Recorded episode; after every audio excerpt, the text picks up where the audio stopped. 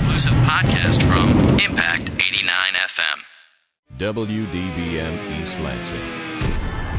Bringing you sports from N B A to N H L to N F L and more. But more importantly, bringing you the full rundown on M S U Spartan Sports. We cover it all. Get us on the phone at four three two, three eight nine three. And now, the Spartan Sports Wrap on Impact Exposure.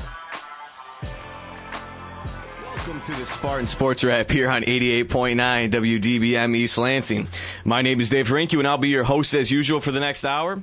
As always, my lovely co-host Megan to my left. How you doing, Megan? Oh, trying to stay warm, but pretty good other than that. That is good. And we have a special guest in the house.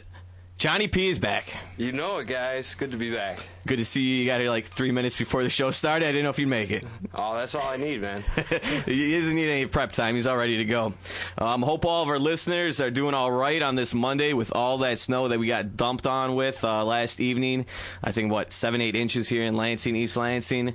Um, worse than that last snowstorm we were talking about. Yeah, it's because it's so sticky. It's like such thick snow that you drive over it a couple times and it's pure ice. And yeah, I I think it's because we were anticipating last snow so, so much that we got a snow day, because it was like, yeah, like you were saying, the snowpocalypse. Yeah, and had all these everyone's groups and stuff like that on Facebook, which I noticed, and I was like, oh, this is kind of strange. But today it was just, oh, it was horrible. Like my boots, I don't even have my boots on right now because they are soaked through. Yep. Like when I was trying to shovel and, you know, wipe off my car and everything. That's what we get for the nice weather we had last week. No, definitely. And I just, you know, we'll get into sports in a second. I just want to want to make a comment about this. I get tired of it. I go on Facebook and everyone's complaining. Complaining, mm-hmm. Like, oh God, snow again, snow again. It's February, ladies and gentlemen. What did you expect? Yeah, don't let lucky. the fifty degree weather fool you. No, that's like, you get a few days. Yeah, you get a few days of that. It's always that's what Michigan does. Yeah, you'll get a few warm days and then you'll get snow again. Uh-huh. It's February still, ladies and gentlemen. Get used to it. It's Michigan. All right, so let's stop complaining about it and deal with it. This this winter has been worse oh. than uh, many other winters, I think, just snow wise. But whatever. And real fast, I didn't tell you this yet, there was a truck on fire outside of my apartment complex last night. Oh, wow. Yeah. I mean, it, you know, the whole front engine, the whole front just in a blaze. Like an inferno. Yeah, an inferno. Yeah, the fire. Yeah, they showed right up, put it out, smoke everywhere. It was a scene, man. I believe it. I got yeah. stuck in my driveway. That makes yeah. No. Did your car catch fire after that? Uh, it didn't blow up in an abyss of flames, but I mean, I guess suck. Yeah, and the pain. Yeah, the unfortunate thing is that the truck that was stuck was a plow truck. Oh, so, no.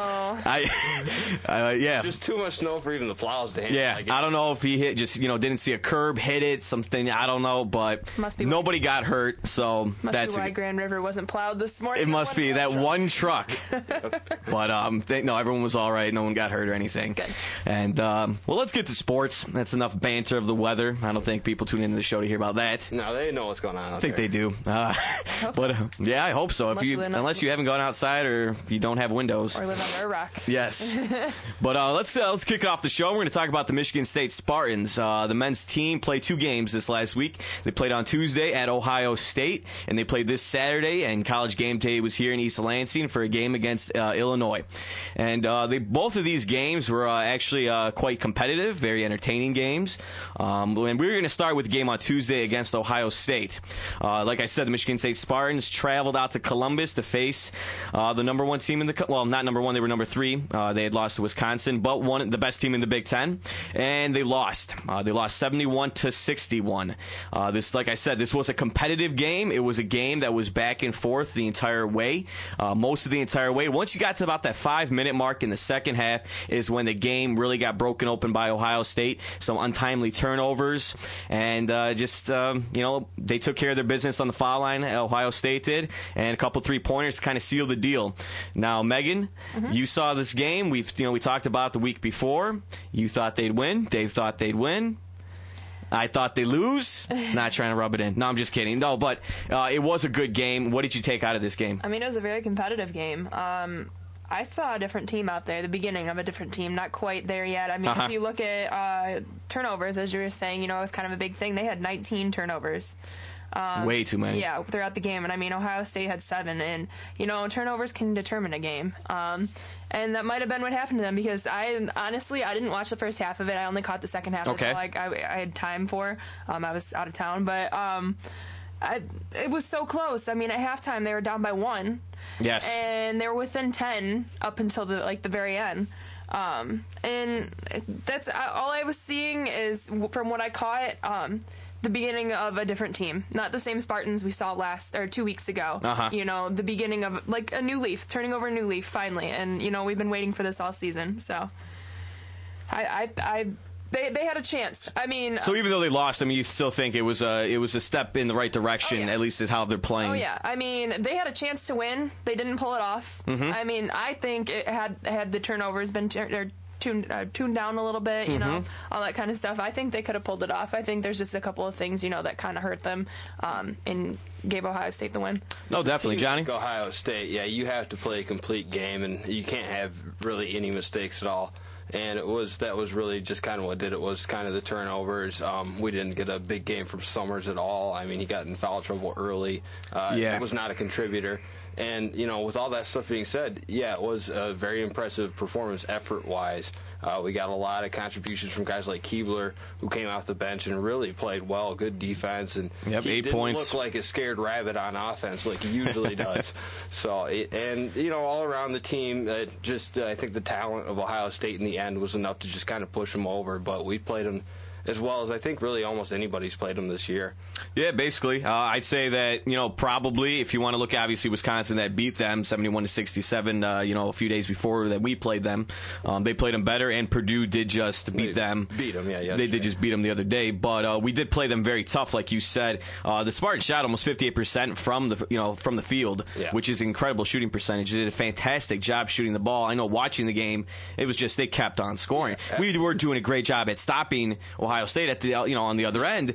Nonetheless, they did a great job scoring. It was good to see that, and it was good to see them work it inside, get to the basket a lot more than they have been. I mean, it might have been helpful if they'd taken a few more threes than they did, because the three-point differential in that game was just huge, obviously. I mean, Ohio State was killing it from outside, and we weren't really taking shots from out there. Yeah, we only attempted five three-pointers, made two of them, which, you know, fine percentage, yeah. But even Ohio State, they didn't shoot great from three-point land, but they made six. Yeah. And they just, they attempted seventeen. And again, like you said, a few of those, you know, really burn you in the end at times. My biggest discrepancy stat-wise is the free throws. Um, if you look at uh, Ohio State, they got to the line for twenty-nine attempts, made twenty-three of them. Yeah. Michigan State, even though they shot five of six, that's six attempts from the foul line. Yeah, absolutely. And that's nothing. Especially with a team that's taking to the basket as much as they were, you would expect the refs to give them some calls. I mean, Ohio State got a few fouls because M S U had to foul towards the end, so there's a, maybe a few more free throws in there than they normally would have had. A couple, but... But still, definitely huge discrepancy, huge variation between the two. No, and definitely. I'm not quite sure why it ended that, that way. I don't know. I know me and Megan, I know we were talking about it in the Penn State game. You know, State got to the line thirty-five times, thirty-five attempts, which was great. They made twenty-eight of them in that yeah. game. When you go five or six, you just, and again, they were making their layups. They weren't missing easy baskets yeah. under the rim. They were doing a bunch of great back cuts, nice passes. Um, you know, again, we out, we had more assists than Ohio State, killed them on the boards, outboarded them by ten rebounds, uh, twenty-nine to nineteen. Uh, you know, four blocks. They only had one. Again, turnovers and getting to the foul line, you know, really was the, you know, deciding yeah. factor in this game. And some bad fouls. Yeah. Um, some really poor fouls of just, uh, you know, moving your feet on screens. A lot uh, of fouls far away from the basket where you don't need to be doing that, for sure.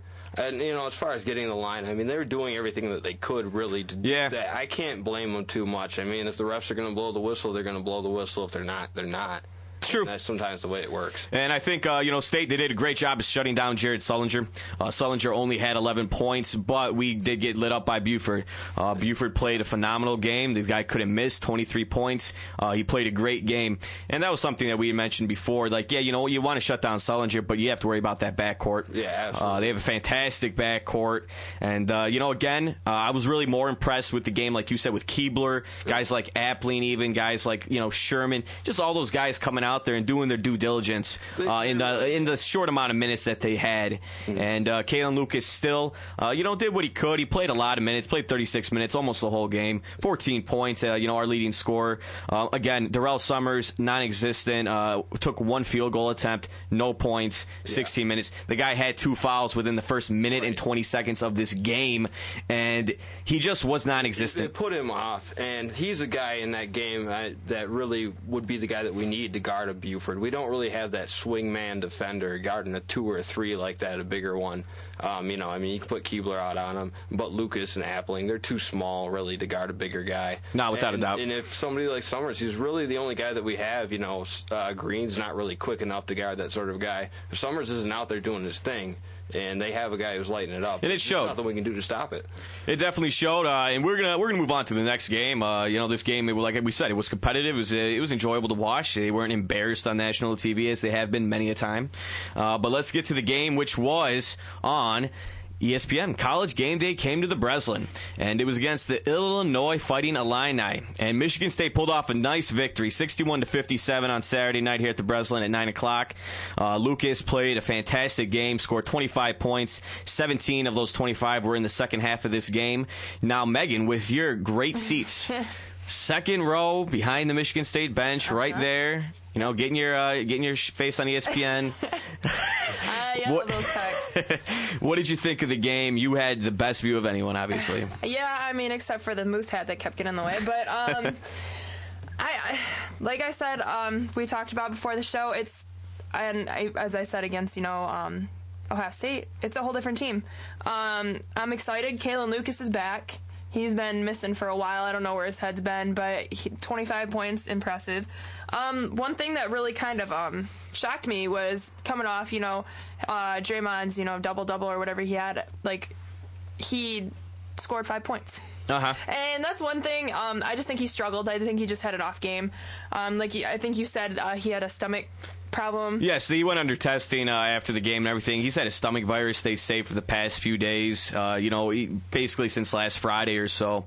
So, uh, you know, he wasn't one hundred percent. Uh, like he had made comments. He felt woozy during the game, played through it. Obviously couldn't play up to his potential with, you know, I mean, if anyone's played with a stomach virus, it's very difficult, obviously, to get out there. We're not all Michael Jordan and can put up you know, thirty-eight points, thirty-eight points yeah. and puking every, every time there's a timeout. But, uh, yeah, no, still, uh, the Spartan shot forty-two percent from the field, uh, got to the foul line, uh, seventy percent, twenty-three attempts. Um, the game was very close. It was mm-hmm. close the entire way. Uh, this game was a two-point game with under four minutes left. They were down at the half, too. Uh-huh. They were down a basket at the half. But I wanted to throw something in there, too, is instead of, you know, how many times I've said before in previous shows is I see five guys out there, but that's all I see. I'm starting to see the chemistry. I'm starting to see the team come together. I'm starting to see them work together. I'm starting to see them go down low more. I'm starting to see exactly. them drive the basket more. Or take take their threes when they're open rather than like I've seen we were all like throwing up our threes out there like oh they're gonna shoot and then they drive you know like that's good like it's as exciting three as three points are. Um, There's always so better good. shots. Um, I mean if you're open you're open but right yeah. And the other thing was rebounding. We did. Phenomenal with Phenomenal. thirty-seven to twenty-five. It, yeah. I think we did awesome, and I that was one of the best things I know we've we've been on Darrell Summers. He second half he had an awesome rebound, just ran in the middle, jumped in the air, and grabbed it. And I was like, where did he come from? Like that's the best thing he's done in a while. Um, but I, I as I said earlier, I, I see a whole different team, and if they can keep this up, you know, they're going to start winning, and they're going to start winning by considerable margins rather than close games. Uh huh. Yeah. Now, John, I mean, I know you, you didn't catch much of the game, but, you know, with the Spartans, how they've been playing lately, do you see this as a turnaround these next four games? It does seem to be just with the aggressiveness factor, I think, you know, the rebounding bears that out. Um, you know, it's just been a lot more. Everybody's crashing the boards. Everybody's playing a little tougher on defense. You know, in that game, obviously, you know, Lucas uh, just carried the team. Mm-hmm. Uh, nobody else even had double figures. Uh, other than him, but his twenty-five points were, you know, enough, and he was just, you know, able to get to the basket, do what he wanted to do out there, and then the other guys were able to do what they needed to do on the other side of the court, mm-hmm. in, in on the boards and in the paint, and that was, you know, enough to beat an Illinois team that isn't the greatest team in the world. But they're still a quality squad. They're still very. Uh, they're still a pretty darn decent group of kids out there in Illinois. And I mean, right now, looking at the Big Ten standings, Ohio State is still on top, uh, twelve and two in the conference. Next is Purdue, Wisconsin, and Illinois and Michigan State are tied at seven and seven in the conference. Uh, we will be playing our next game tomorrow. It's going to be at Williams Arena out in Minnesota, which probably got more snow than us. And uh, the game will be at uh, nine o'clock tomorrow evening, and it should be an interesting game. Uh, Minnesota, again, not a slouch. They have been struggling, um, in my opinion, as of late. They're six and eight in the conference. It's a game they need to win as well. Uh, I think Michigan State needs every win down the stretch here. Uh, only four games left, ladies and gentlemen. There's not a lot of time left. Yeah. Like I said, overall, this team's fifteen and eleven. Uh, you know, not good, not bad. I mean, it's right in the middle. It's mediocre. Uh, they're playing better basketball as of late. I believe that as well. As uh, Megan's been pointing out, I definitely think that. Uh, how do you see them faring uh, tomorrow against Minnesota, Megan? I mean, like I said, um, and you guys have said, you know, they're a decent team. Um I think if they keep this up, the aggressiveness, the defense they've been playing, that's one thing I wanted to add. Um, he kind of touched on it a little bit, is they, they're playing better defense than they've played at all this year. Um, you know, they're being aggressive. They're going for the ball. They're rebounding. I think if they keep it up, they keep the aggressiveness up. Like, they, they can they can beat every team the rest of the season. Mm-hmm. John, Tuesday. Tuesday night. It's gonna be it's gonna be a big one. Obviously, both these teams really need this win, but uh, I like the way M S U's doing it, and uh, this is really one of the two games that we have left that can be like a signature type win for us. I mean, you know, we got uh, Purdue coming up, and that would be the other one. Uh, Purdue's playing out of their minds, so this is the one that I think M S U really needs to focus on, getting a quality road win in the Big Ten against a team that, you know, even though they're not doing exactly what they were predicted to do at the beginning of the season, they're still very good. And I think they're going to be able to pull it off. Yes, um, I think it's going to be a good game as well. Uh, like you said, uh, imp- you need a good win on the road. Uh, you know, we beat Minnesota on New Year's Eve. Uh, that was at the Breslin. Uh, you know, a game where we you know played a sloppy first half, came back, you know, pulled off a nice victory, victory there uh, with the second half performance. But it's a game that we are going to need our bigs to show up. Uh, the Golden Gophers out there have the best rebounding in the league, best rebounding yeah. in the Big Ten. So we are going to. I know Delvon's bruised up. He's got a bad bone bruise. And uh, you know he's, but he's he's been fighting through it. The guy's been playing with a lot of heart, a lot of just. I, I tell you, he's out there trying as hard as he can. He's dealing with the pain as best he can. I hope Draymond recovers from this stomach illness. He went under testing on Sunday. Um, it, he does have a little stomach virus, but he should probably be in the later stages of that come tomorrow. Hopefully, I mean he's going to be somebody that we're going to have to rely on in that sort of game. Him and Roe, and you know any of our big men with Sampson and Mbakwe out there, they definitely have some guys that can bang down in the post. Yeah, and like we've just mentioned, the last two games, Ohio State and Illinois, out-rebounded by double digits the other team. We got to the boards, crashed, aggressive, very, you know, tenacious, okay? That's what you're going to need to do to get wins. Um, again, I mean, we out-rebounding Illinois the way we did. I don't think that game should have been as close as it was, uh, personally, in my opinion. I don't think it should have came down to the wire like that. But again, Kalen put the team on his back yeah. and willed us to a victory. Hopefully the rest of the guys can show up and step up for this game on Tuesday. Uh, four games left, ladies and gentlemen. Like I said, uh, you know, we're going to be playing Purdue here on February twenty-seventh at the Breslin. And Purdue just ups- upset Ohio State to hand them their second loss. It's going to be a Sunday game at one o'clock. It's going to be a heck of a ball game. And then you have Iowa on March second, Michigan March fifth. That's it. That's the rest of the season, and then your Big Ten tournament.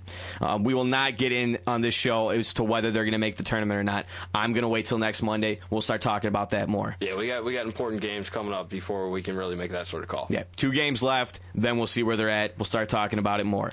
Probably. I, so I honestly, I believe they'll make the tournament. But you know what? Let's just let things let's. let things play out, I guess is the best way to put it. Uh, but we're going to move on to the female Michigan State Spartans. Uh, the female Michigan State Spartans had a nice win against Illinois. Uh, they beat Illinois sixty-nine to fifty-six to basically clinch a share of the Big Ten title, their first since two thousand five. Uh, great performances by Brittany Thomas and Kalisha Keene. Uh, Keene scored twenty-seven points. Thomas added nineteen. And again, these female Spartans are rolling twenty-four and three overall, twelve and two in the Big Ten. They have a game and a half lead right now on Penn State, and they and right now they can secure the outright title if they beat Ohio State on Thursday, and they've guaranteed themselves a top seed in the Big Ten tournament. Um, I just want to congratulate again the female team. They're playing fantastic basketball, as we discussed last week. I know they don't get as much credit, as much publicity as they deserve, but they are playing fantastic basketball, and I just want to congratulate them right now. Yeah, they deserve it absolutely. Susie Mershon always puts a quality program out there, and uh, you know they've been been pretty good for years. And uh, this is uh, you know, definitely a great season for them. We can we'll see how they are managing in the uh, N C double A tournament once they get up against some of maybe these uh, UConn's and Baylor's and other guys. We'll see. There. We'll see, but they, they're playing great basketball. I just want to congratulate the women's team for how they've been playing. It's nice to see. Uh, we are gonna, I just want to tell you guys right now the top five in the U S A in the U S A Today coaches poll. Number one has changed. It is Duke. Duke received nineteen of the possible thirty-one first-place votes. They have jumped to number one. Kansas is two now. Ohio State three. San Diego State number four. And Texas five. Uh, this is the first time since two thousand three that the top four teams lost. Has not happened in over in eight years. Uh, it's been a long time since that happened, but you know, new top five. It changes every week. Yeah, yeah. These teams on top, they just cannot. They can't stay there. Seems like every week the number one team goes down, the number two team goes down. Yeah, it, it, Pitt lost to Saint John's, you know, uh, you know, one point loss, which was a, you know, probably the biggest loss of the weekend. Nebraska beat Texas, which was number two at the time, and Kansas lost to K-State. Yeah. Um, you know, a lot of losses there, and obviously, you know, you don't want to forget about Ohio State losing to Purdue uh, on Sunday. But um, that is your top five, and we're going to move on to the Detroit Tigers. It's a topic that I've wanted to talk about ever since the story broke last week. Uh, Miguel Cabrera was arrested. arrested on a D U I charge out in Florida on Thursday, uh, Wednesday night, Thursday morning, whatever you want to call it. He was arrested for allegedly drinking and driving. Of course, we can't just, you know, inc- you know, say he was. We don't know, but we can assume. um, there's, there's some evidence. There's some evidence for that. The man was, you know, swigging bottles, swinging some whiskey in front of the cop on the side of the road. The man had to get kneed in the thigh three to four times to get him into the cop car. He was belligerent. He was saying all those classic comments. Do you know who I am? Do you know my problems? Blah, blah, blah. Okay, real fast, I want to ask the audience a question. What are your thoughts on Cabrera getting arrested and how the organization has handled it so far? Give me a call, five one seven, four three two, three eight nine three. Now, Megan, with this whole situation, this whole story that broke, everything always breaks after our show. Mm-hmm. I know. This is Wednesday. This was like Wednesday, and it's always after our show. But we, this is still a very, very relevant topic. Uh, what do you think of the whole situation? I mean, as all, as always, but, you know, something like this is always embarrassing um, for, you know, a place. And I, I think the way they're handling it, like I, you said, they're being pretty tight-lipped about it. They're not saying much. I know he's going for evaluation, which is probably what should happen. Um, I think it's just it's a huge deal. Obviously, it's a huge deal because he's a pro player. Um, but at the same time, he had problems with drinking last year, and then he said he'd quit, and he was never happier, never better, doing great. I know I heard something about how he hit his wife or something like that. He was, uh, yeah, I mean, basically, you know, he got into a domestic uh, dispute with his wife, uh, you know, after drinking too much, got right. taken to the drunk tank, blah, blah, blah. We all know about him boozing it up the day before the game against Minnesota last year to, you know, the play-in game to try and get into the playoffs. And after that, like you said, uh, people, th- you know, the organization thought he was better, thought he had cleaned his act up. He said he was a new person, reborn, all that fun words that you can say that you just, you know, placate the media with. Yep. But, I mean, do you see this as an ongoing problem? Because right now he has not reported to spring training. Mm-hmm. Um, you know, Dombrowski has said that they're still, like you said, evaluating uh, whether this, whether he needs to go to a rehab facility, whether he needs to miss more time. Um Johnny, I, how should they handle this? Well, you know, you got to do what's best for him. If it's really something that's a big problem, then, you know, get him right before you bring him in. Send him to rehab for a few weeks if that's what you need to do. This is a guy who knows how to hit. He knows how to play baseball. If he misses a little bit of spring training, it's not going to affect him that much. I mean, this is a guy who's, you know, been out boozing and, and, you know, carousing out there the night before, you know, important games. They're still coming out and getting hit. So I think if he misses a couple of weeks because he's in, he's in a, you know, a, a rehab center, it's going to be all right. It's it's interesting the way that they have handled it. I mean, immediately right afterwards, um, Jim Leyland came out and said that it wasn't a big deal, that it was really just a sensationalized media story and it wasn't going to affect the team. And that's the thing that the manager needs to say, definitely. I mean, regardless of where Cabrera is, if he's there or not, Leland's got the rest of the team to worry about. So he's got to make sure that those guys got their heads on right. No, definitely. And he does. And, I mean, I think... I think Leyland has made a lot of these comments, and uh, your comments about that, or comments about he, him saying, you know, he was quoted as saying today that he thinks, you know, Justin Verlander is going to have a twenty-win season, mm-hmm. and that he will consistently get these twenty-win seasons, and blah blah this that. I think a lot of it's trying to distract away from the Cabrera situation, uh, trying to keep as tight-lipped about it as possible. Um, whether he, even like Dombrowski and Leyland, I don't even know whether legality-wise, if they can't talk a lot about the situation due to it, there's still being an investigation about it, because when they showed up, he was not even in his vehicle. He was yeah. standing outside his vehicle, you know, drinking right. the whiskey. There's a lot of, you know, little specific. He could get let off of this. There's, you never know. We'll see. I mean, uh, the the main thing though is, regardless of whether he was driving the car or not, he was definitely not the sort of thing you should be doing right before the beginning of spring training. He was, yeah, and everything that was, you know, said about him before, he was working out with Ordonez and a couple other guys this this season. He was supposed to be in the best shape of his life. I don't think that this is something that had been going on all winter. I think that it might have been just a one-time sort of incident. And we saw that with Josh Hamilton. He he did that. He had his relapse and came out and won the M V P. That's true, and that's actually a good point. And this is what I want to ask. And Megan, I want to ask you, and just our audience in general.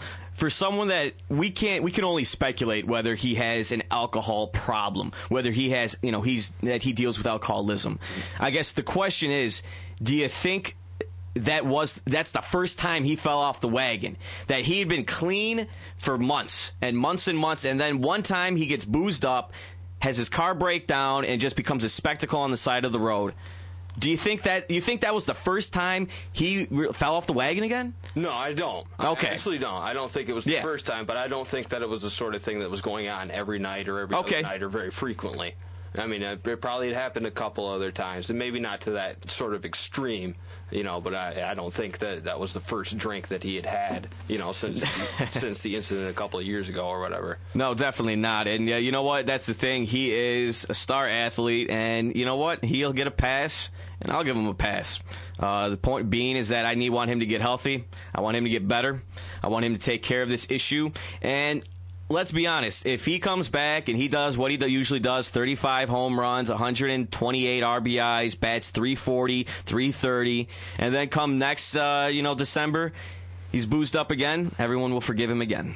Yeah, it's absolutely. Just, uh, that's, that's what it is. If he's in that opening day lineup and he's out there, you know, smack him out of the park doing his thing, then that's really all that we can ask for him as a fan, you know. Now, he's got to deal with his personal issues as, you know, an individual, private human being, mm-hmm. not as a public figure. Now, Megan, you had brought up a point, and uh, I want to go back to it. You said, you know, obviously, you know, it looks bad. Yeah. Do you think it looks bad on the city, or do you think it just looks bad on the team, or like in what way? I mean, obviously it looks bad if any guy in their organization has some kind of domestic violence issue or gets arrested for whatever, you know, whatever you say. But do you think it looks bad for Detroit at all? You know, that's an interesting point, just because um, I, earlier today I was on YouTube and I was watching, I don't know why I thought of this, I was watching um, the Detroit Pistons uh, brawl back from um, yeah, a few, year, few years back, yeah, oh four, um, with Ron, Ron Artest and everything, and I was reading the comments underneath it, and they said, all these Detroit people don't deserve jobs, this is why you guys are all out, like, you guys are a bunch of idiots, that Jeez. Kind of thing. And it's because of, you know, something that started with, like, players. Mm-hmm. And because of that, it turned into we were the bad people. It does, I mean, it depends on the person. I want to say it looks more bad for the organization as, you know, as a person from Michigan. Yes. But if you're looking outside of Michigan, at other places, people will be like, oh, Detroit, you know, they have all these people. There's this thing with the Pistons back in the day. There's this thing with the Tigers. You know, you look at Michigan State, you have um, the whole thing with Chriselle Rucker. Like, mm-hmm. like they're everywhere. And everyone's going to be like, Michigan, you know, they're so, they're so all over. Like, they don't know what they're doing. They're full of a bunch just of just can't handle themselves, dummies and all that kind of stuff. Yeah, and it it, it does. I mean, it it'll, it just it all depends on the person. Me personally, it probably just looks bad for the organization, especially um, if they don't take this problem and deal with it now, mm-hmm. rather than put it off. Okay, yeah. And, you know what I mean? If they I agree. Wait, if they wait, like he said, if he needs help, obviously he does need to go, and he needs to go now because we're in spring training rather than in regular season. If we lose him in regular season to going to rehab, that's going to be detrimental to our team, I feel like. Yeah, and I don't see that happening. I mean, if he needs rehab, they'll send him to rehab right. within the next few days. And it'll all be, he'll go there this week. Uh, but to you, John, is it a black eye on Detroit in any way? Because I, I don't believe it is. I don't think I think so. That's a very over... that's an overly stated thing that, I mean, this is a single player. Yeah. This is not a brawl. This yeah. is not the melee that happened at the Palace. That's yeah. a whole different ball, you know, ball of wax. Absolutely. Yeah, that was fans getting involved. That was actual Detroiters. This didn't even happen in Detroit. It didn't happen happened in Michigan. Florida. It happened, happened in Lakeland. Florida. Yes. You know, I mean, plenty of teams have had plenty of guys get D U Is. That doesn't mean that their city or their state is, you know, a bad city or state for that sort of thing. I mean, you had the Pacers, you had uh, those guys, you know, jumping in the stands, punching people out, Steven Jackson shooting guns off out in Indianapolis down there. That doesn't mean that Indianapolis is a thug city. Yeah. It just means that there there was a guy on that team who made some bad choices. And I think that's really all it is. No, definitely. And uh, just, yeah, I mean, alcoholism is a serious thing. It's, you know, it, it is a disease. Um, it's something that's very tough to deal with. I think we all know someone either from our extended family, friends, that people have dealt with this. Um, it's not something that is ever fixed overnight. A guy can be clean for years and years, and you know what? You can fall off and have to get, you know, get back getting clean and sober. It's a tough thing to deal with. I just hope with, I mean, you know, this guy's making twenty-three million dollars a year. We signed him to an, a, a crazy big contract, which he deserves for being, you know, one of the best players in the league. You just hope he gets better. He comes here with a clear head and is ready for this season. Yeah. This is this this is the year for the Tigers to win this division. They've they've gotten ready to do it now and win it this year. They need to be just everyone in, everyone ready to go. And uh, real fast, some news. The Tigers have signed six uh, players to contracts for the two thousand eleven season, which now they have thirty-one players on the club out of their forty-man roster under contract. The Tigers have signed right-handed pitcher Robbie Weinhart, left-handed pitchers Andy Oliver, Daniel Schlereth, and Brad Thomas, and also infielders Kale Lorg and Will Rhymes. So, hey, Will Rhymes. Gotta love that guy. Yep, Mighty Mouse is back. And uh, you know, I've always liked uh, Daniel Schlereth. Brad, it's some good, it's some good guys to get Just back in the, the bullpen with exactly getting the bullpen going again. And uh, we're gonna take a quick break, but before that, I want to pose a question: fighting in hockey, do you like it? Do you not like it? Should the league clamp down on fights more? Severe penalties? What do you think of that? five one seven, four three two, three eight nine three. We're gonna be talking about it when we get back. But now a quick break. You're listening to the Spartan Sports Wrap on eighty-nine, eighty-eight point nine W D B M East Lansing. You're listening to Impact Exposure.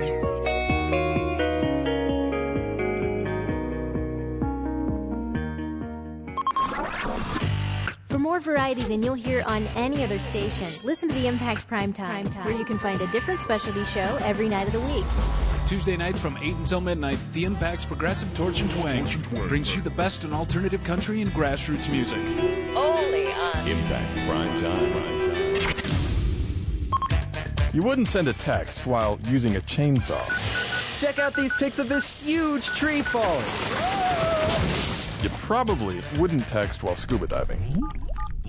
And you definitely wouldn't send a text while making out. You are so smoking hot. I love your elbows. Oh, wait, hold on a second. Huh? I need to send this. O M G, I'm like totally kissing him right now. Dude, what the f***? So why would you send a text while driving? Well, that's different. That's what about six thousand people who died last year said. Oh. And now it's illegal in Michigan to read, type, or send any text from your phone while driving. It's a one hundred dollars fine for the first offense and two hundred bucks after that. Ouch. Check out Michigan House Bill four three nine four. Be a part of the solution and save a life. And seriously, put the phone away while you're making out. Cuddle Bunny. You need help. eighty-eight point nine The Impact. Now back to Impact Exposure. Welcome back to the Spartan Sports Wrap here on Impact Exposure. Um, before the break, I mentioned the question to our listeners, what do you think about fighting in hockey? And uh, I bring that up because of the brawl that took place on February eleventh uh, with the Pittsburgh Penguins and the New York Islanders. I get it, guys. It was ten days ago, but we didn't talk about it last yeah. show. And it, it, it's still, it, it doesn't matter. It's still relevant. It's still relative to just the, the topic in general. Um, you know, fighting in hockey. Um, this, you know, this brawl that took place on February eleventh consisted of ten ejection, ejections, twenty misconducts, three hundred forty-six penalty minutes. Um, you know, after that, suspensions uh, for uh, four different players. Uh, Johnny, uh, you know, you saw the highlights of yeah. this brawl. You know, what are your thoughts, A, on that brawl, and B, just fighting in hockey in general? Should they get rid of it? Should they, uh, you know, uh, police it better? Um, what do you think? Well, you know, I mean, that brawl was, obviously, it was ridiculous. It's the sort of thing that happens maybe once a year, once every couple of years. You get these sort of games that just devolve into, you know, just absolute, yeah, a brawl is really the only way to put it. There wasn't a hockey game there. You know, it was just guys fighting on ice. And, uh, and that sort of thing, that's out of the question, does not need to happen. There's there's no reason for that. There's no place for that in hockey. But fighting in general has been a part of the sport since it began, and it's always been something that allows the players to sort of police themselves. You know, there's a lot of cheap shots that happen out there, and the league's doing its best to try to top those, the, you know, the hits to the head or the blindside hits that you see that have, you know, ended people's careers.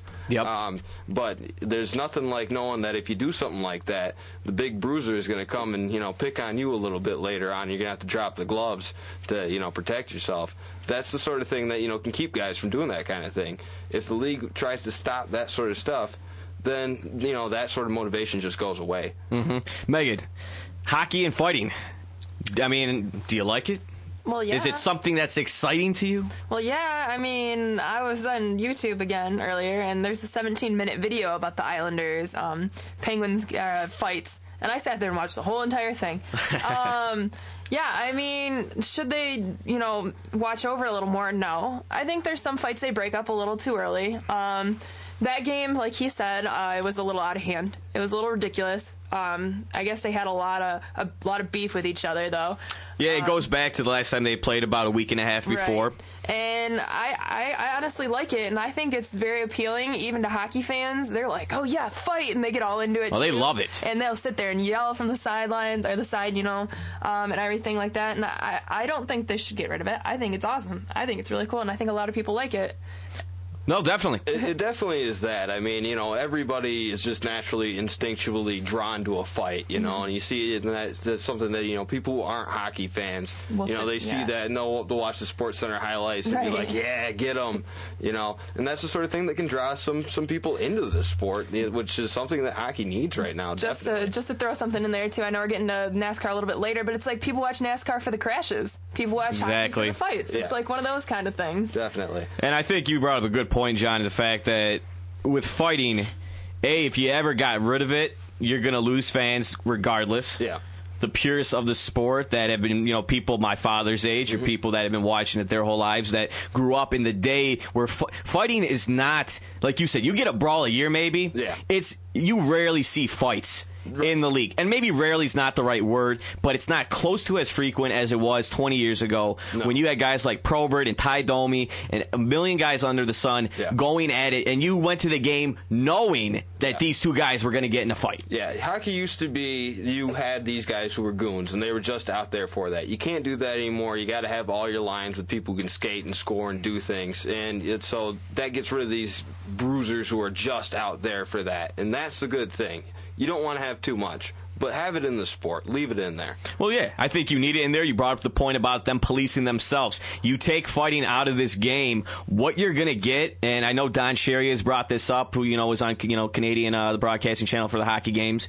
Um, you're going to have a lot of bad slashes. You're going to have guys taking hacks at each other with yeah. the, their wrists. And I get, trust me, they do that kind of stuff already to a degree, but if they can't throw the gloves off and get into a, get into a fight, you're going to see, I think, a lot more cheap shots, yeah. a lot more shots to the head. And, yeah, you know what? Guys are going to get suspended. But, guys guys don't have career-ending injuries because of a fight usually. Yeah, absolutely. Yeah, that was the point I was just about to make. It's a lot more dangerous with that sort of stuff. Yes, you can completely – I mean, you can shatter a guy's wrist, hand, knock him out for a whole year. Okay, lots of lots of stuff, lots of dirty hits. I mean, and listen, I love Bertuzzi, but, again, a, a yeah. punch to the back of the head, not in a fight – Yeah, paralyzed. Exactly, and then and, you know it's it's to make an analogy to another sport. It's like in baseball, you, you see these you know bench clearing brawls every once in a while. They get out and push each other around and you know kick dirt at each other or whatever, and people get all upset about that.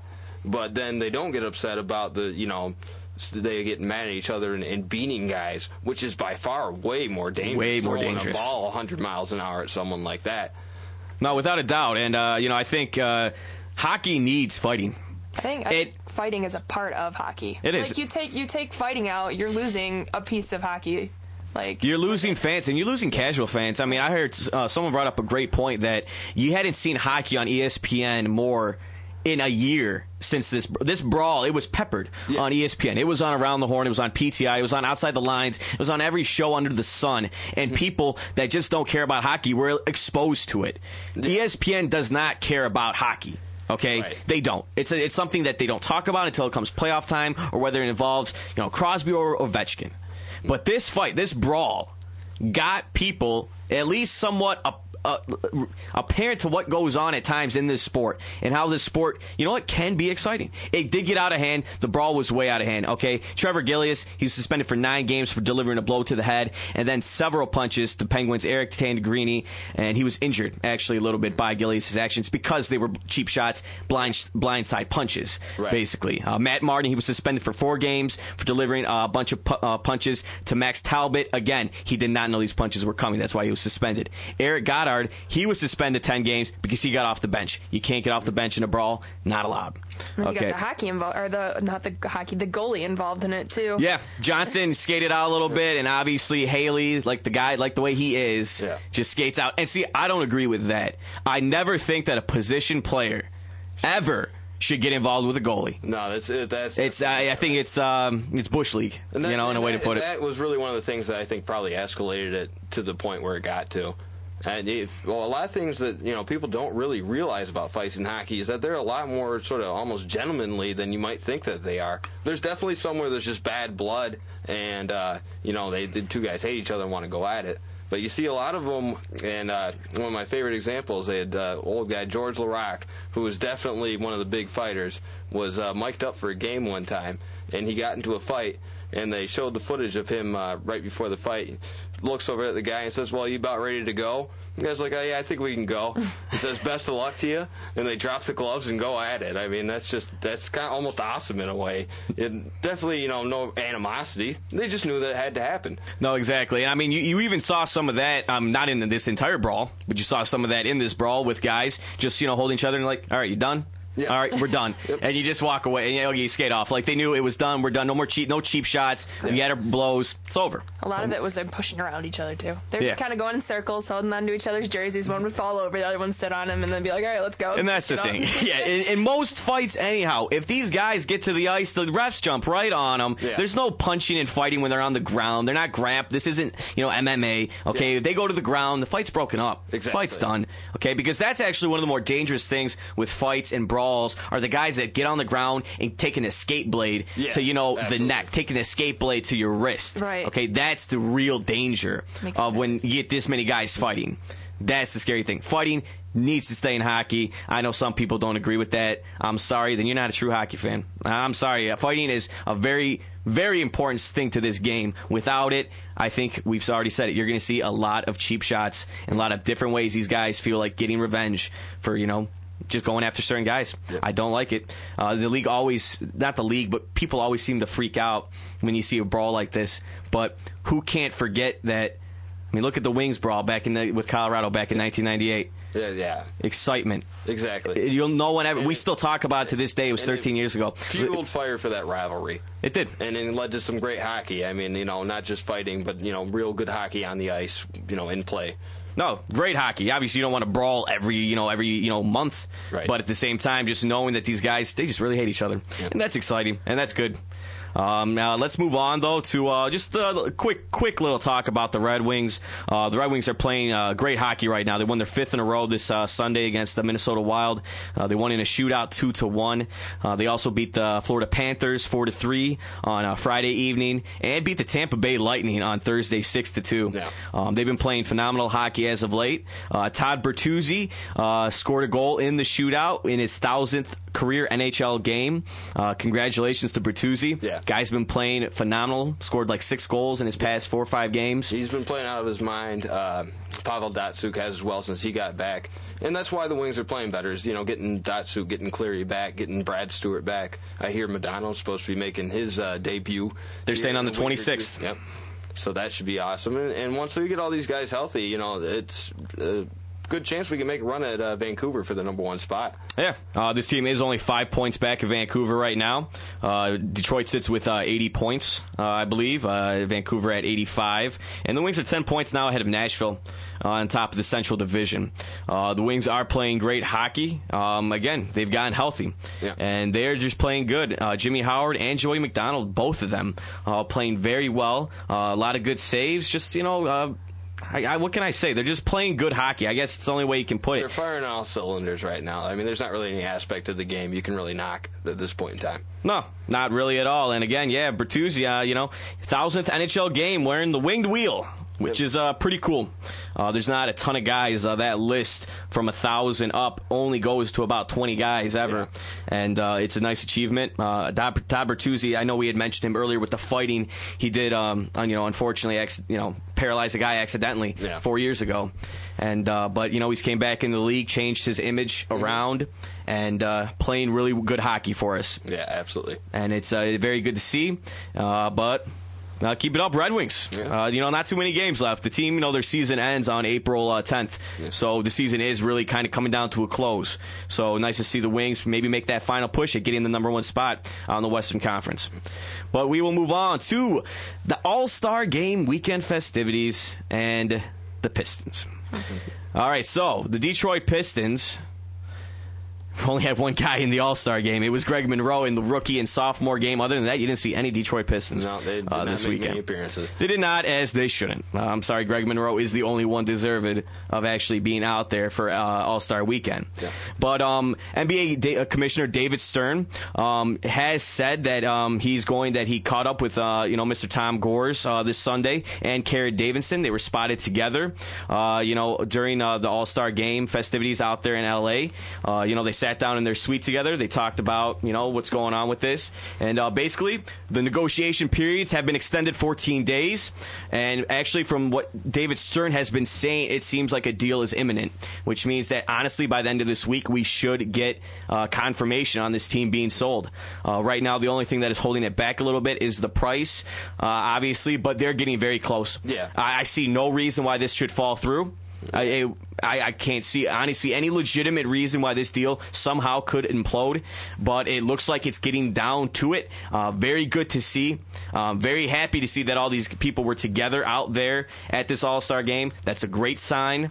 And, um, I mean, I don't know. What do you think, John? I mean, I, I think it's awesome. I mean, you know, this team needs to be bought. We need to have an owner so that we, you know, just to let Dumars be free to do what he needs to do. He's been hampered a little bit by not having an owner there with so many question marks. And, uh, yeah, it does sound like they're just hammering out the final details, trying to bring those numbers together. And they're they're real close. Yeah, I don't see any reason why this would fall through at all. No, not at all. Uh, I see, again, no reason this deal should fall through. It's getting very close to being done, and it's important. The trade deadline is February twenty-fourth. It's Thursday, um, and that does not give a lot of time for Dumars to move a guy like Rip Hamilton or even Tayshaun Prince mm-hmm. if he felt so inclined. So hopefully this deal can get done before then, and maybe if the deal's right, Dumars can make something happen. Mm-hmm. But... Uh, Now, Megan, did you catch any of this uh, N B A All-Star game yesterday? No, I didn't. Um, I don't even know what time it was on, I'll be honest. No, I, it was like started at like eight or something like that, eight thirty. Oh, no, I was doing homework. I was being a good student. Uh, so I was, you know, watching the NASCAR race for like five hours. Uh, of like... course. And we'll get to that in one second, definitely. Yeah, but no, I actually did not catch any of it. And I know you, I was texting you during the, Pist- or not the Pistons, the... M S U game on Saturday, and you're watching the um, dunk contest, weren't you, or three-point contest? Yeah, I was watching, yeah, we were watching the skills competition, the three-point contest, and the dunk contest. And which, I missed that, too, because I was at the, the yeah. game, so...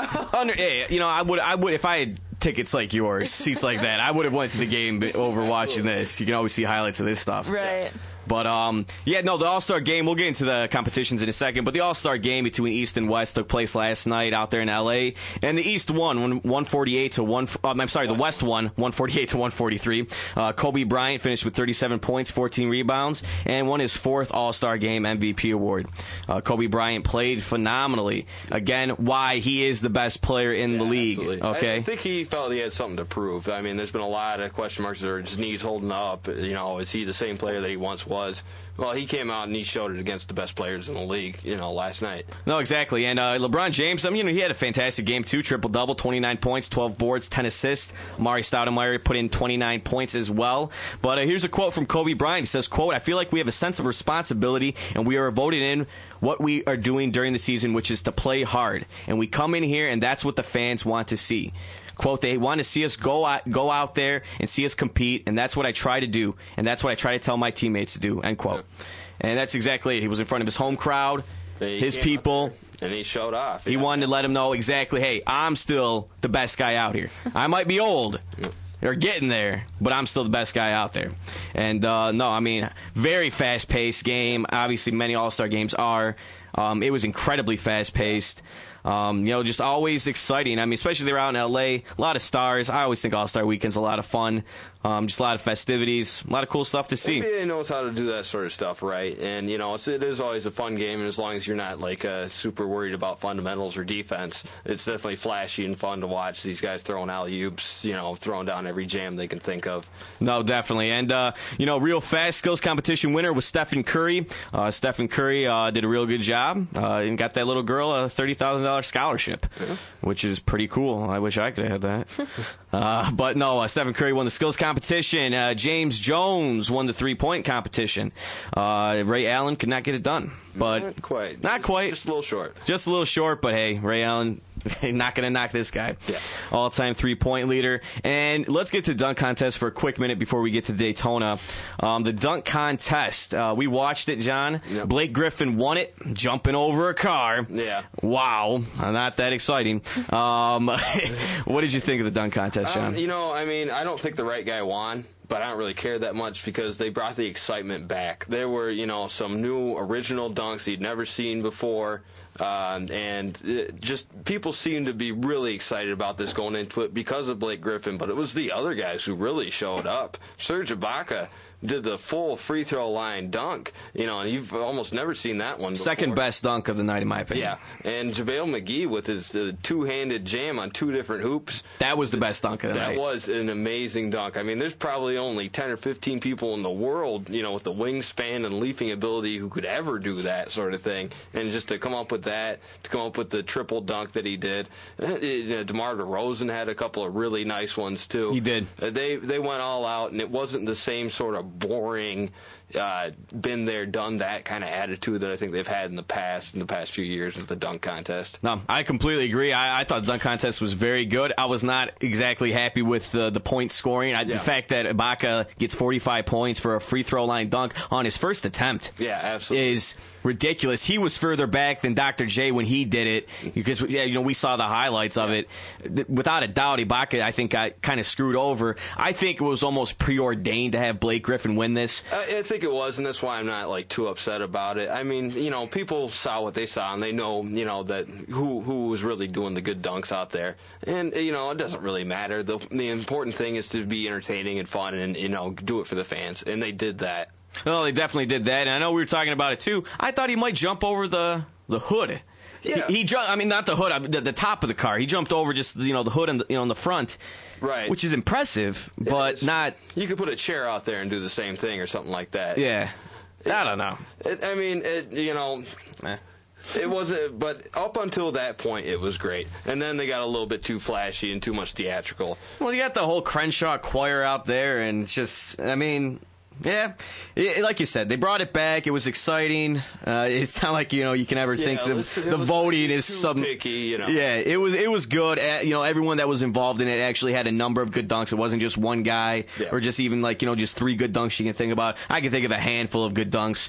Um, it was exciting and it was good. Hopefully, it looks like uh, the dunk contest is kind of getting back to where it once was. And Blake Griffin's best dunk probably actually was his Vince Carter, uh, you know, dunk. Putting his hand through the rim, putting his yeah, through the putting his arm through the, you know, doing the Vince Carter. Impressive, throwing it off the backboard like he did, definitely. Saw his arm afterwards with a big red mark from the rim. Oh, yeah. That was pretty cool. That was a cool dunk, but uh, we're going to get past the dunk contest and get to something that Megan watched the entire thing of. She watched the Daytona five hundred, which took, which took place, yeah. excuse me, yesterday. Mm-hmm. And uh, it was, uh, I honestly, I did not see the race. Um, I would have liked to see it, but I could not watch it at the time. I was busy. But uh, Trevor Bayne who had turned twenty years old the day before this race. He won the Daytona five hundred. Mm-hmm. And uh, Megan, since you watched the whole darn thing, give us some insight. Um, I mean, they, they broke a couple records. Uh, they had seventy-four lead changes, unheard of before this. Um, I think I just counted sixteen cautions. Mm-hmm. Um, ridiculous. Made the race a lot longer than it should have been. Yeah, it was um, it was about a half a minute short of being four hours long. Um, I think it started about one. Yeah. Watched until five right. o'clock at night. Um, I mean, they had they had a seventeen car, uh, you know, accident, which took out a bunch of uh, veteran racers. It took out Jeff Gordon, who ended up finishing, I don't even know, twenty-eighth. Um, probably a lot worse than he should have. Oh yeah. Um, it's it and I mean they had thirteen out for good, three of them with engine problems. Um, I mean, it was it was an insane race. I would have never saw a kid who is younger than I am, and I'm a junior in college, you know, actually come out and win this race. And it says he won um, almost like one point five million dollars. Yeah. And I mean, I wish I could say that for myself. I wish I could say, you know, I could be a NASCAR racer and win one point five million dollars. Um, it was really awesome, though. I mean, you had like the Bush brothers in there who were also very, very young, very good racers. Oh, yeah. Um, and it was just, you, they, I don't even know what happened. It was so It was all over the place. Even the announcers were like, what is going on? All the veterans were out. It was all the rookies, all the younger younger guys in it. And it was, I, it, I was texting my friend. He goes, well, that was random. And um, I, the cool thing about NASCAR, though, is this is the beginning of the season. And the Daytona five hundred is, like, the biggest race for NASCAR fans. It is. They hands down. That way, and they go from there. You look at football, you know, like, the Super Bowl's at the end of the season. And then you have, like, the World Series at the end of the season. And, like, this is the big race for NASCAR. Yeah, this is their World Series. Yeah, and I, it was... It was a really, it was really cool. I'm, I'm not one to sit here and say I'm excited. I'm a huge NASCAR fan. I'm gonna start driving everywhere. But it was, it was actually the first time I've sat down and watched a NASCAR race all the way through. I usually get a couple laps in and I go, wow, they're turning left. Cool. Yeah. All right. Well, I'm gonna go do something else now. And it was cool. It was really interesting. There was a lot of accidents. You know, like we said, hockey. You know, uh, the fighting is the cool part. Yeah, I love watching accidents. And the one thing about I didn't I didn't say about today's race, I was really rooting for Dale Earnhardt Junior I'm a big eighty-eight fan over here. Um, it was Dale Earnhardt Senior's tenth the tenth anniversary of his death. Mm-hmm. Um, final race in the race uh, ten years ago. He. Um, or the final lap, he crashed, like, right before the checkered flag um, and died. And so I was all for him. They they took a moment of silence in the third lap, held up the number three, because that's the co- the number he was, his mm-hmm. car number. And it was kind of it was kind of a cool thing, you know, like, we were all talking, and then we all saw it happening, and we all just kind of sat there and watched it. And it was it was a very memorable race. Um, they were saying that was going to be the race that everyone started moving on from Dale Earnhardt's death. They said up until then, it's always been in, in the back of people's minds. Yeah. And, um, I mean, everyone knows who the, the Earnhardts are. If you don't know NASCAR, everyone knows the Earnhardts, at well, least. You see them in Wrangler commercials right. and, and this and that, definitely. If you don't know Jeff Gordon, you know you know the Earnhardts. Yeah. Like, and it was it was interesting. It was really cool. And it was definitely something, I, something I'll keep checking out, you know, for the next for the rest of the season. And the, a question that I want to ask, um, you know, since you watched this and you were in this spectacle and it was a big mm-hmm. race, does it hurt NASCAR at all, do you think, to have their biggest event of the year right at the beginning instead of at the end with a build-up to it the way that other sports have it? Or do you think it might bring people in? Um, I think it would depend. Um, I mean, NASCAR fans, if you're a true NASCAR fan, you're watching all season. Oh, of course. Um, if you're... If you're not, and you know the, the, the Daytona five hundred is the big thing, I'm sure it hurts in a way, um, but it just depends on, like, the person you're looking at. Um, I mean... If if you're just kind of a casual, oh, the race is on, let's watch it, then, you know, cool. But, like, it probably it probably does hurt. I would see it hurting.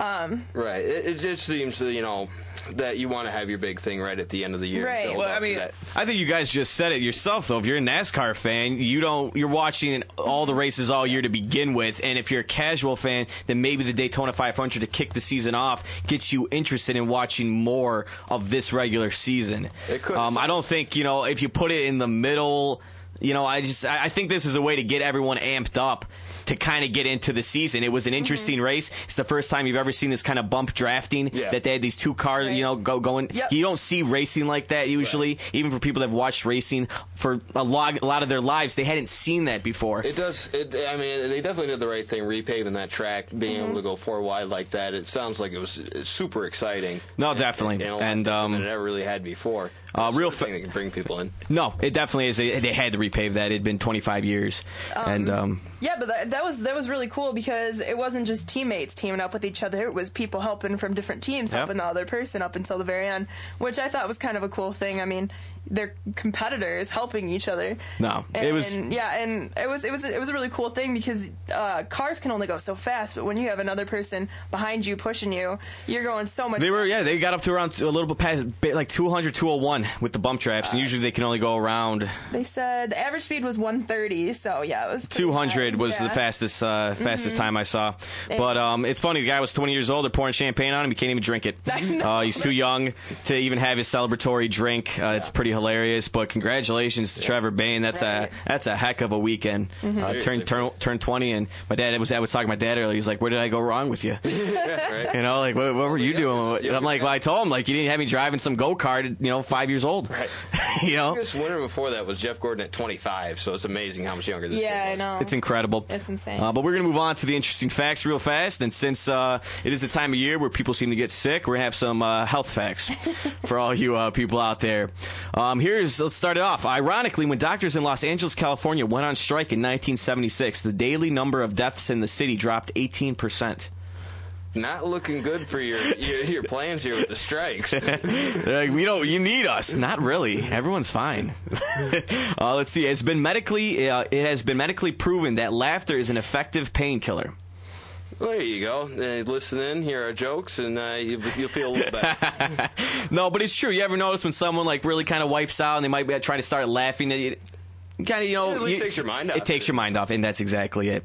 Um, it is impossible to sneeze with your eyes open. Your eyes will pop out of your head. Did you guys ever hear that as a kid? I, no. I didn't hear that one, but no. now I'm afraid. That was what I was Jeez. I was, I was thinking like, of oh. trying it next time. Eyes no, I'm not going to. Head. Yeah, really. Uh, let's see. It is possible to get high by licking a toad. The cane toad produces a toxin called bufotenin to ward off predators. When licked, this toxin acts as a hallucinogen. Have you ever seen that Family the Guy? The Family Guy, exactly. Yeah. Dude, toad. uh, let's see. It is very common for babies in New Zealand to sleep on sheepskins. This is to help them gain weight faster and retain their body heat. Okay. Uh, it takes about three hours for food to be broken down in the human stomach. So take your time if you're going to go swimming or go on a run or something. Don't wait three hours, yeah. but...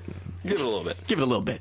Uh, kissing can aid in reducing tooth decay. This is because the extra saliva helps in keeping the mouth clean. Well, that's there a good go. thing. Need yeah. to work on that. Uh, let's see. Lack of sleep can affect your immune system and reduce your ability to fight infections.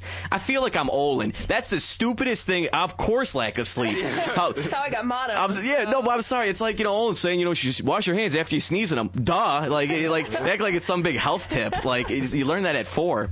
Um, let's see. In the last one, left-handed people are better at sports that require good spatial judgment and fast reaction compared to right-handed individuals. Shut up, Johnny. Okay. But um, listen, it's been a great show. I'm really happy all of our listeners tuned in. Uh, definitely tune in next week for another show. The Asian Invasion's coming up next. This is Spartan Sports Wrap on W eighty-eight point nine W D B M East Lansing. You've been listening to the Spartan Sports Wrap on Impact Exposure. Tune in every week for more of the greatest sports information, news, and analysis. Here and only here on Impact eighty-nine F M. An exclusive podcast from Impact eighty-nine.